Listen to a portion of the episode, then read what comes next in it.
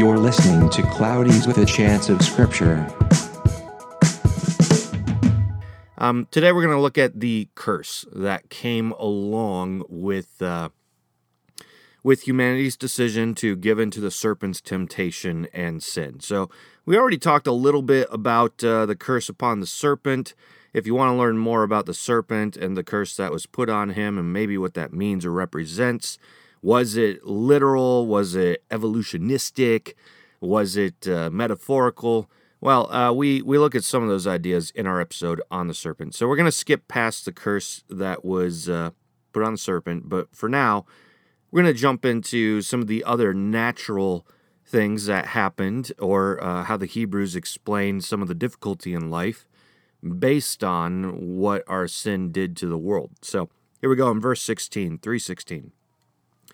To the woman he said, I will surely multiply your pain in childbearing.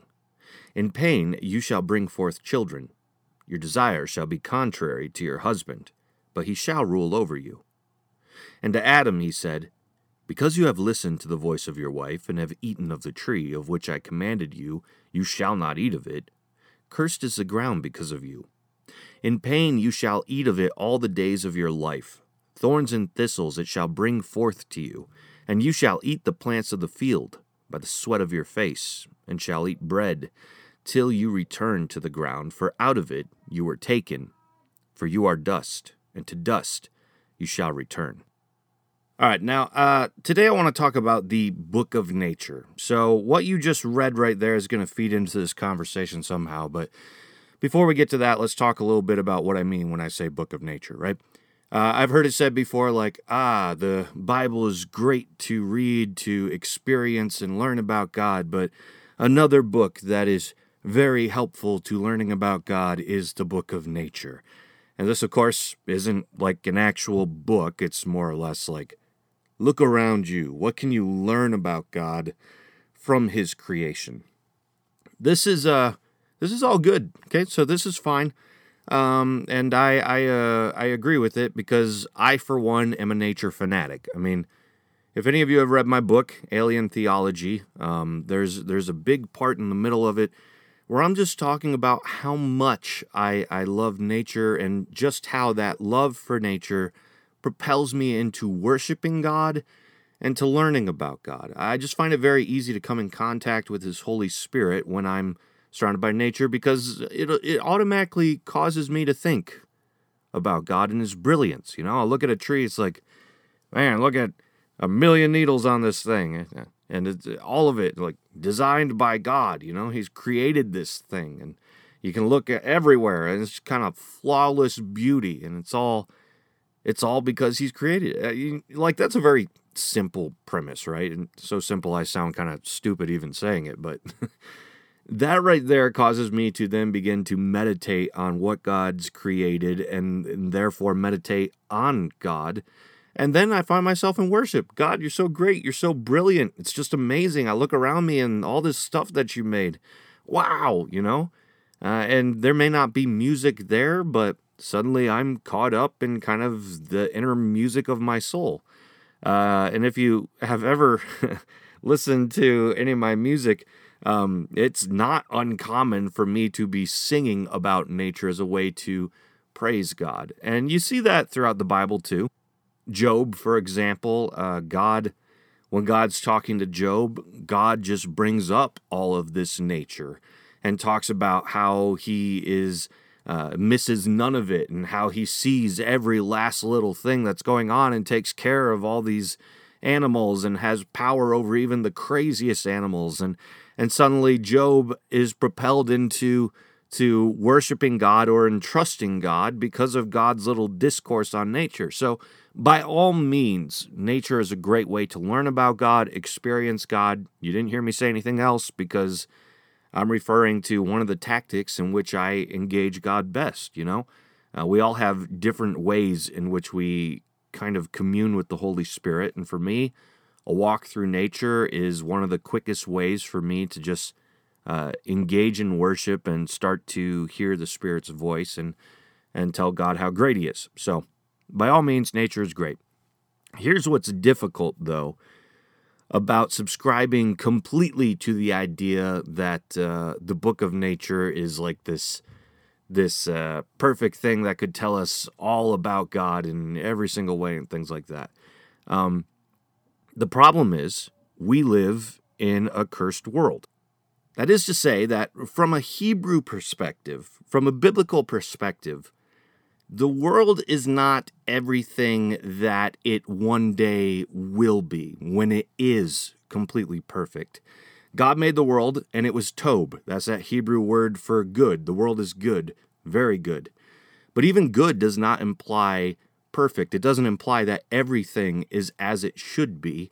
Um, it just means it's like aesthetically pleasing, it's good, it's uh, morally good, you know, things like that kind of a double entendre of good there, I think. But the world is in a, a great state. But one day when God comes back and restores everything with a new heavens and new earth, then we'll kind of enter into this perfect place. Until then, uh, the world is not exactly everything it should be. And therefore, when you look out into the world, you shouldn't necessarily be like, ah, the world is like this, therefore God is exactly like that because he made the world.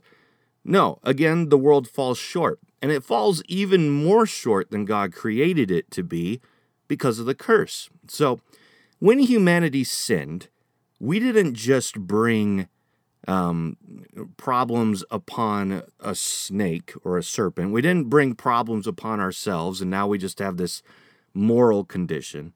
Again, from a biblical mindset, the whole world has been affected because we've sinned. We've thrown everything off. It's not as it should be.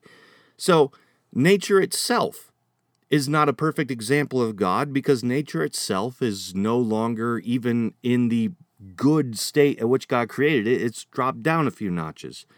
For example, uh, childbirth, right? So that's natural. It's nature. Uh, you know, you've, you've got everything that creates the baby, and then suddenly you've got the natural moment where the woman gives birth to a baby. And that, that too can cause us to worship God. You know, you, you hear it all the time. From those who have had children, in which they're like, ah, the miracle of childbirth. I witnessed it myself. It was crazy. I can't believe God made such a incredible way of of creating humanity and it just it, it catches you up with how great he is and brings you into worship of him because it's just an amazing thing to see, right? When you hold that baby in your arms, you're like, huh, well, would you look at that? This, this nature God's created is, is brilliant. So that's all great. But childbirth itself, you know, and that extreme, excruciating pain, that's natural. But from a biblical mindset, that's short of what it was meant to be because that's a part of a curse upon humanity. Because of our sin, now childbirth is much worse. And you can think of that especially from like a an ancient mindset when they're writing that, like childbirth a lot of times the the mother wouldn't survive. I mean, just think about how many C-sections you've heard of. I was a C-section. My kids were a C-section. They didn't have C-sections back then. And without that, my mom would have died, I would have died, my wife would have died, my children would have died. I mean, once you take that into light, it's just like, okay, so like this curse upon humanity, like it's it's, it's not as it should be. Women have great pain in childbirth. Women sometimes don't even survive childbirth. This is not the kind of pain that that originally was supposed to be there. Sin has corrupted this natural order in a very strong way. Same is true about working the land, right? I mean, again, from a biblical mindset, things like thorns, thistles, that's not something that God created. That is a curse upon humanity that comes with our sin. We we brought that on ourselves. So listen to listen to that verse again. Cursed is the ground because of you, in pain you shall eat of it all the days of your life. Thorns and thistles it shall bring forth for you and shall eat the plants of the field. By the sweat of your face you shall eat bread, till you return to the ground. For out of it you were taken, for you are dust, and to dust you shall return. So, right here in this passage, again, we see that even like farming, even, you know, the idea of a, a rose poking you, that is uh, uh, kind of a, a curse upon creation. It's part of its falling short. We were meant to subdue the earth. So, in the same way that women were meant to give birth, uh, because God told us to be fruitful and multiply, uh, in the same way, God told us to go and subdue the earth, which would mean like farming, taking care of it, clearing out things. Uh, just as uh, the being fruitful and multiplying part is now going to be hurt more and fall short of what God intended because of a curse upon it, because of sin. So the earth itself, uh, subduing it, is going to be harder and require more because of our sin. So I say all that to say that when we come and we treat the book of nature, if you will, as though it is as infallible a way uh, to learn about God as Scripture, I think we can fall short there. You know, there's there are a lot of statements we can make about nature uh, that we do a lot of nowadays, right? Because science is kind of like I, would say science is kind of like a mainstream religion. Uh, again, I talk a little bit about that in my book Alien Theology, um, in which I affirm and recognize the beauty of science and studying science as a way to learn more about God. Um, but even with that in mind, we have to recognize the thing that we're studying falls short. It, it doesn't. Uh, it doesn't lead us to the perfect knowledge of who God is, and that's that's just important for us to know, because there are a lot of scientific statements today that go against scripture, you know, and, and, the logic there a lot of times is like, well, someone might be born a certain way, or because we see this in nature, therefore God must be like that. Uh, and there's a lot of scientific statements that are true scientifically, but do not reflect the God of Scripture and what the Bible says about him uh, because science will, even though the study itself may accurately describe what's in front of you, it does not take into mind that God's world is fallen. It is not perfect. It is not even everything He designed it to be. And even what He designed it to be was not perfection, but very, very good. We have to keep all that in mind, right? One day you'll be able to study uh, science, you'll be able to study uh, how the world works and what nature looks like. And when you look at nature, I think you'll see like an exact reflection of everything God is. When the new heavens and the new earth are established and everything is made right and put as it should be. But until that time comes, we as Christians need to be discerning with the book of nature.